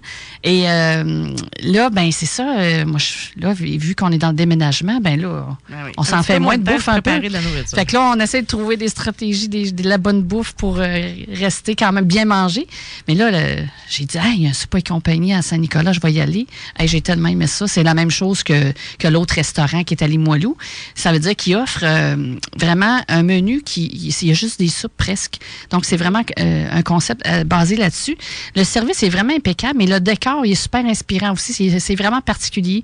On voit euh, des grands chandeliers. il y a un côté rustique et chic en même temps. Je sais pas comment l'expliquer au niveau de décor, mais c'est vraiment comme ça. On voit du boisé, on voit du bois, on voit des gros chandeliers, on voit des... en tout cas, c'est beaucoup de coussins, beaucoup de couleurs. C'est vraiment le fun. Puis euh, le service vraiment, j'ai même quand la, la, dame qui nous a servi, j'ai dit est-ce que vous êtes euh, la gérante ou la propriétaire? Tellement que je trouvais qu'elle prenait ça à cœur. Tu sais, des fois quelqu'un qui est bien dynamique, ben tu vois que c'est la personne de l'entreprise. Mm-hmm. Elle m'a dit ben non, moi je suis la simple serveuse. J'ai dit mon dieu, on dirait que c'est ton entreprise tellement que tu, on voit qu'elle avait la passion de ça. Donc pour vous mettre l'eau à la bouche, il est 11h30. tu me fais tout le temps ça à cette heure-là. Oui, c'est ça, je fais exprès. ben, je vais vous donner quelques types de soupes qu'il y a au menu. Euh, j'en ai goûté plusieurs, donc je vous en nomme quelques-uns. C'est ça, c'est eux autres qui ont vraiment un concept. Ils font euh, plusieurs soupes du monde. Donc, on peut choisir selon ce qu'on veut, selon nos besoins, selon notre envie. Donc, il y a des soupes vietnamiennes, indiennes, que je trouve délicieuses, chinoises, japonaises, mexicaines, libanaises, thaïlandaises, elle est délicieuse elle aussi. Nouvelle-Angleterre, qui est la chaudrée de palourde typique. Il y a la soupe suisse, euh, coréenne aussi. Il y a la bouillabaisse provençale, il y a la péruvienne, la noce à l'italienne avec des, boulettes de veau euh, délicieuses aussi. A la soupe froide espagnole et égyptienne. C'est quand même particulier. Wow. On, on va- on découvre le monde quand on va là. C'est vraiment des soupes repas. Oui, des soupes repas. Fait qu'on peut avoir un choix d'un gros bol de soupe ou avec un petit accompagnement. La soupe est un petit peu plus petite, mais avec un accompagnement. Mais je vous le dis, moi, je suis gourmande, puis c'est sûr, je suis rassasiée à chaque fois que je vais là, là, même si c'est juste de la soupe. Là. Euh, mais ceux qui, qui veulent accompagner ça de d'autres choses, il y a aussi des, par- des, des tartares. Il offre des tartares, des poke bowls, qui est des thons et saumon marinés sur un bol de riz à sushi, des Oh, vraiment tacos, bon. des ceviches. Oui, J'ai faim. oui, hein? Il y a aussi pour les boissons, parce que ça reste pas juste les soupes, on peut aller un peu plus loin. Il y a des cocktails, des cafés alcoolisés, des limonades, des kombucha, de la bière, du thé glacé, des jus verts, du café expresso et du vin. Tu sais, ça va vraiment dans plusieurs. euh, tu sais, c'est assez c'est large. santé. C'est tout ça. Puis- bien au corps. Puis Ah, la bière, tout à fait. Oui. On fait pas la bière, là. mais la bonne bière, c'est bon. Une fois de temps en temps, c'est bon pour l'âme. Oui, c'est ça. c'est- Ouais. C'est un restaurant bon pour l'âme. Puis, ce qui est intéressant, c'est que pour les enfants de moins sept- de 7 ans, on offre gratuitement une soupe mini format. Donc, on, on- on intéresse les enfants à ça. Puis, ce que j'aime aussi, c'est les desserts. On offre, ils continuent le concept du- de la soupe, mais c'est, ils appellent ça des soupes desserts. Donc, ils nous offrent un bol de tapioca géant. Tu sais, c'est des petites grenailles, mais là, c'est un peu plus gros. C'est vraiment, la texture dans la bouche est vraiment le fun. Avec un choix de plusieurs saveurs. Donc, tu peux avoir un bol de tapioca au chocolat, chocolat blanc, érable, citron, framboise, caramel. Là, je vous vois baver, là. Est-ce Je qu'on me on peux va plus, finir? là. Lynn, elle va finir sa chronique, puis on va aller manger une Ah oui, je vous ouais, le ouais, suggère vraiment, vraiment, c'est autant le midi que le soir. Donc, c'est, c'est, c'est- il y, en a- il y a une succursale à Limoilou qui est la Maison Mère qui offre euh, les mêmes menus, puis il y a aussi euh, sur la route des Rivières, euh, 809 route des Rivières. Donc, moi, c'est, je suis pas payée là, pour vous parler de ce ce restaurant-là. Je suis vraiment, parce que c'est mon coup de cœur et je vous le suggère fortement.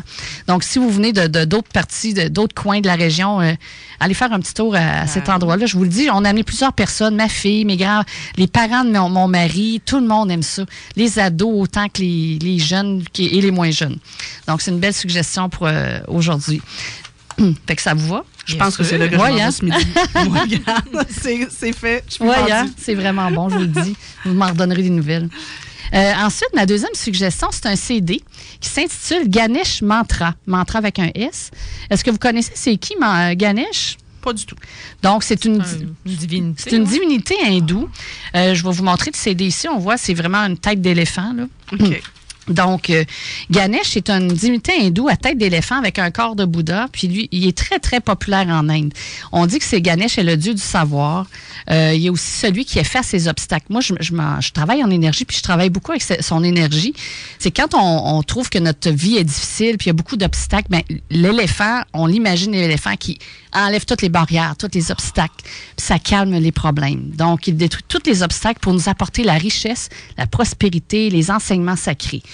Donc, c'est un très, très belle énergie. Puis, étant donné qu'on parle de Ganesh dans, dans ce CD-là, c'est, dans le fond, c'est un CD pour nous apporter l'abondance, pour nous apporter la richesse. On en parlait au début, l'abondance, accepter l'abondance. Mais ce CD-là, ça peut nous aider aussi à accepter ça, puis à détruire les, les obstacles qui nous retiennent d'être dans l'abondance et la richesse et la prospérité. Moi, pour, moi, je vais vous parler de mon cas vécu. J'ai trouvé ce CD-là par hasard dans une boutique euh, à Québec, euh, au repère de l'Ange. Il en restait une ou deux copies. Puis là, moi, le Ganesh, il m'a toujours attiré. Fait que j'ai dit, tiens, je vais l'écouter. Je vais. Hey, euh, ça rentre dedans, ce CD-là. Là. Ouf, c'est des mantras. Oui, oui, à tous les niveaux. euh, vraiment, euh, ce qui est particulier. Attendez un petit peu, je vais juste vous dire un peu qu'est-ce qui est écrit là-dessus. Ben, c'est ça. C'est comme un CD de méditation. On pratique les mantras là-dedans, puis ils sont chantés en cycle de 9 à 108 répétitions. Donc, on répète les mantras plusieurs, plusieurs fois. On n'entend que ça. Je vous dis, écoutez pas ça en auto. Euh, Prenez-vous une heure, un soir, pour vraiment euh, vous, vous initier à ce CD-là parce que ça rentre beaucoup dedans. Puis moi, je, l'ai- je l'ai écouté trois semaines de temps, une fois par semaine. Après trois semaines, j'ai arrêté parce qu'il y avait vraiment beaucoup d'abondance qui arrivait. On arrête tout- l'abondance. Mais tu sais, l'abondance, c'est pas nécessairement la richesse. là. Oui. C'est de toutes, toutes les sortes. Abondance d'amitié, abondance de possibilités, abondance de plein de choses qui arrivaient. Puis là, j'étais comme débordée. J'ai dit, bon, ben Ganesh, là, tu m'as tu m'as donné assez. On je, va je, je vais, je, vais, je, vais comment, je vais continuer avec ce que tu m'as donné. Puis à un moment donné, je vais revenir avec toi. Fait que c'était comme beaucoup de nouvelles choses qui arrivaient. Puis on voyait vraiment que ça dressait le chemin. Là. En tout cas, trois fois, C'était suffisant pour moi. Puis j'ai, ça m'a comme rempli mon année. euh, après ça, euh, en tout cas, moi, je l'ai fait cet automne. Puis euh, vraiment, là, je vous le conseille fortement. Puis euh, il n'y a pas juste Ganesh qu'on parle de, comme déesse dans, de, de déesse dans ce, ce CD-là. Il y a aussi la déesse euh, qui s'appelle Shakti, qui est une déesse hindoue qui représente la puissance du divin féminin. Donc, elle, elle va nous amener beaucoup vers la créativité, la fécondité. Elle va éveiller notre vraiment notre puissance euh, créative. Il y a aussi une autre euh, divinité qui est dans ce CD-là, parce que c'est des mantras sur ces gens, sur ces déesses-là. Elle s'appelle Lakshmi. C'est la déesse de la fortune, de la richesse et de l'abondance, et aussi la déesse de la beauté. Donc, apporter, avoir de la beauté aussi dans toute cette richesse-là qu'on veut. Donc, c'est vraiment des invocations à ces déesses-là.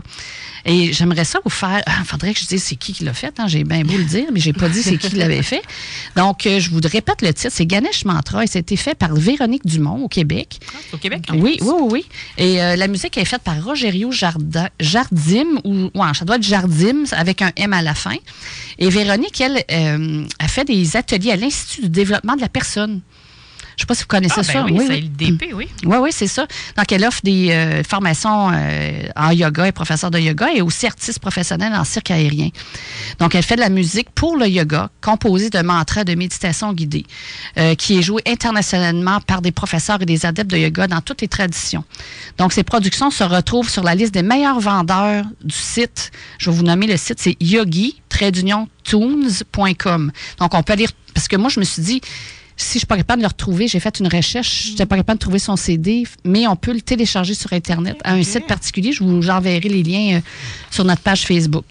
Donc, euh, c'est ça. Donc, elle, qu'est-ce qu'elle fait? Elle est professeure senior de Pranaflo, formée par euh, Shiva Rea, formatrice de renommée internationale. Elle collabore régulièrement aux formations aussi euh, en Europe, aux États-Unis. Donc, elle, elle a quand même beaucoup d'expertise. Donc, elle fait beaucoup de voyages aussi euh, de Ouais. développement personnel. Oui. Puis je pense qu'elle a fait d'autres CD, mais en tout cas, lui, c'est lui, c'est son premier que j'ai découvert. Est-ce que ça vous tente d'écouter un extrait Oui. pour apporter de l'abondance et de la richesse dans votre vie? Juste un extrait. ça me- Oui, juste un extrait. On en veut plus. Mais la bonne nouvelle, c'est que j'ai découvert, si vous voulez vraiment aller un peu plus loin dans cette euh, recherche-là, cette euh, information-là, sur euh, YouTube, j'ai trouvé euh, un lien YouTube où est-ce qu'elle met des, des, euh, des extraits de son album. Donc, vous allez pouvoir l'écouter par la suite. Moi, j'ai mis un petit extrait d'une minute. Mais sur YouTube, vous pouvez écouter euh, plusieurs de ces, euh, ces invocations et tout ça. Donc, euh, le lien, je vais vous le mettre sur la page Facebook Parfait. aussi. Fait que je vous laisse, je vais vous laisser écouter ça quelques secondes, une petite minute, on- et on vous revient.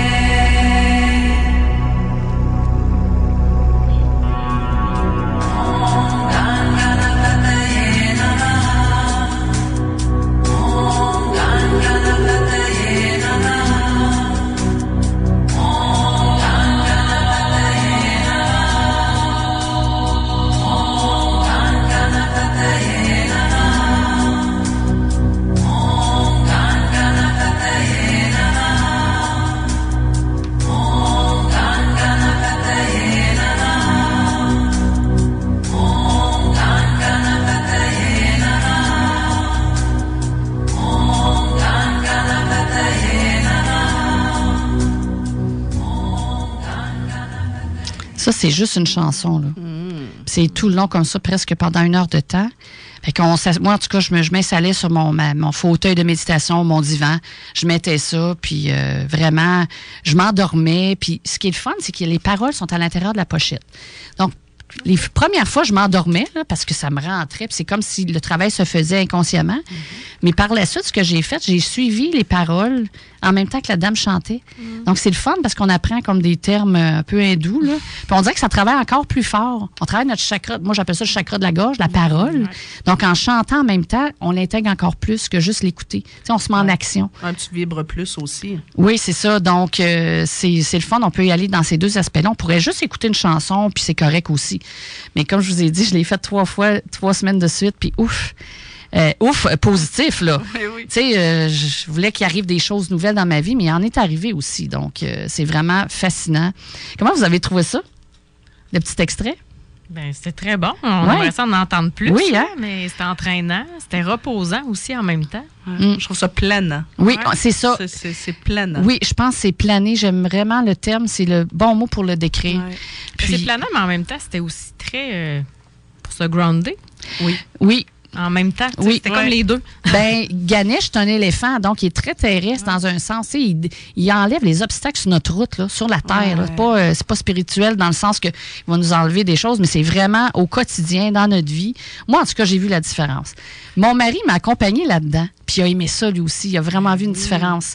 C'est comme si ça enlevait des obstacles, des blocages, des croyances, mais ça se fait comme sans qu'on s'en aperçoive, à un moment donné, on réalise, hey, OK, c'est vrai, je suis plus comme ça. Là, j'ai, je m'empêche plus de, de me- de me retenir, de faire des choses, de peur de déplaire les autres ou des choses comme ça. Tu sais, tu vois, tu, tu disais au début, euh, peut-être pas dans la voiture, là, mais moi, ça, c'est le genre de truc que je vais écouter en travaillant ou en écrivant.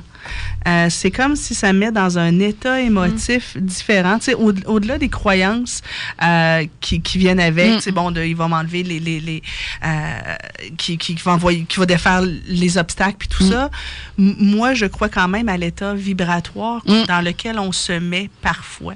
Fait que, tu sais, pour écrire ou même pour travailler sur quelque chose qui est peut-être un petit peu plus ardu, Oui, que, c'est une bonne que je trouve un peu plus pénible, ben moi, je suis du genre à m'installer des chandelles, puis là, me mettre ce type de musique-là dans les écouteurs euh, très fort. Fait que ça, ça nous force à nous mettre dans un état émotif positif. On a comme pas... Oui, Puis on n'est pas obligé de le mettre fort non plus. Là. Tu sais, juste, moi, je sais que je serais pas capable de le faire en travaillant. C'est comme le son, la voix, les, les mantras, parce qu'il y a beaucoup de répétitions. On dirait que je n'étais pas capable de me concentrer sur d'autres choses. OK. J'étais Ben, comme focusée. Oui, c'est ça. C'est vraiment de l'essayer. Moi, je l'ai essayé plusieurs façons. En auto, c'est sûr que non. Je me suis endormie après deux, cinq minutes. Là, tu sais, c'était comme... Non, J'espère que c'est tu pas non. Non, parce que ça a un effet hypnotique. Oui, hein. c'est ça. a, euh, Exactement. ça a un effet hypnotique. Fait qu'en voiture, c'est vraiment pas une bonne idée. Là. Mais euh, en tout cas, moi, pour travailler, Oui. c'est le genre de, des mantras, j'aime ça. Super. Puis, juste pour vous donner des, quelques exemples de chansons, il y a Ganesh Invocation, Ganesh Mantra, Shakti Mantra for Abundance et Lakshmi Mantra. Donc, euh, vous allez euh, vraiment apporter de l'abondance dans votre vie. En tout cas, c'est un moyen de le faire. Et je vous répète le titre, c'est Ganesh Mantra, euh, fait par Véronique Dumont. Et la musique est de Rogerio Jardim. Et comme je vous disais, c'est disponible sur Internet, mais je suis certaine que si vous le demandez, vous pourriez peut-être trouver une, une pochette à quelque part dans un magasin qui aurait des, un restant CD ou peut-être vous adresser directement à la dame sur Internet. là. Peut-être qu'il y en a encore. Le développement de la personne. Oui, ça, ça me encore. surprendrait pas du tout. Donc voilà pour mes trouvailles. Ben, merci de la beaucoup, bouffe et de la musique. Hey, c'est déjà terminé. Hein? Puis la semaine prochaine, ben, je veux vous dire qu'on va recevoir comme invité Madame Brigitte Lafleur, qui va. Puis la- le thème de l'émission va s'intituler La biodanza, danse de la vie. Une, une danse que je connais pas du tout et j'ai hâte de découvrir avec toi, Marie-Ève, mais je pense que tu connais ça. hein? Ben, il y a eu un atelier justement dimanche à la journée de découverte euh, sur le bio d'Enza. Les gens ont adoré. Hum, c'est bon. Moi, je termine toujours l'émission par euh, pour stimuler notre euh, intuition. Tu parlais de l'importance de l'intuition dans, dans, dans la famille. Je fais toujours tirer une carte oracle pour euh, stimuler notre. euh, et j'ai choisi un thème. Le thème du jeu pour aller avec les vacances. Ça s'appelle Sirène et Dauphin magique de Doreen Virtue, un jeu de 44 cartes. Donc, c'est vraiment le fun. C'est pour les enfants aussi. Et devine sur quelle carte que j'ai pigé ce matin par hasard. Par hasard. Par Moi, hasard, c'est toujours Les ça. Ben oui, les hasards de ces cartes-là. hein. Ça s'appelle Au jeu. Ah, oui. Donc, les dauphins connaissent l'importance du jeu, la façon dont la joie crée des miracles et permet aux rêves de se réaliser. Donc, cette carte-là signifie, ben, c'est le temps, le temps de prendre une pause. On a travaillé fort. C'est le temps de s'amuser, de stimuler notre créativité, d'aller chercher notre sagesse, euh, prendre du temps pour les, euh, d'être avec les siens. Donc, puis, euh, Être dans la joie. oui, être dans la joie, amener Le un peu de fo- pouvoir de la joie. amener un peu de folie dans notre vie aussi. Oui. Là. Donc, c'est ça la carte qu'elle vous signifie. Là. C'est, on est quoi aujourd'hui? Quelle date? Le 7. Le 7, mais là, on commence à relâcher un petit peu là, le, le stress du travail, puis on commence à préparer nos vacances. Puis grâce à toi, Nancy, on a eu des, des très bons éléments à, à- de, à- je dirais, à réfléchir et à mettre en pratique. Donc- tu nous as dit une belle citation tout à l'heure pendant la pause. Est-ce que tu voudrais Oui. la partager Ah avec oui. les auditeurs? Euh, C'est que je trouve que des fois, on se prend trop au sérieux comme parents, puis on veut trop pour nos enfants. On veut pas, on veut leur apprendre des trucs plutôt que de les laisser apprendre des trucs. Et il y avait Camille Sans Façon qui donnait une conférence que je trouvais magnifique et dont le titre s'appelait À force de vouloir pour lui, j'ai fini par lui en vouloir. Je suis jalouse de ce, de, de ce titre-là, mais c'est tellement vrai. On veut tellement pour nos enfants que parfois, on oublie d'être dans la joie, justement. Mm. On oublie d'être dans le lâcher prise puis de le laisser évoluer. On veut trop. Et là, on tombe en confrontation. Quel beau mot de la fin. euh, oui, c'est Mm. ça qui, fait, qui porte à réfléchir. hein. Oui. Merci, Merci. beaucoup de ce partage. Alors, on vous laisse là-dessus. Ici, Lynne Drouin. Et Marie-Ève Poulain. À très bientôt.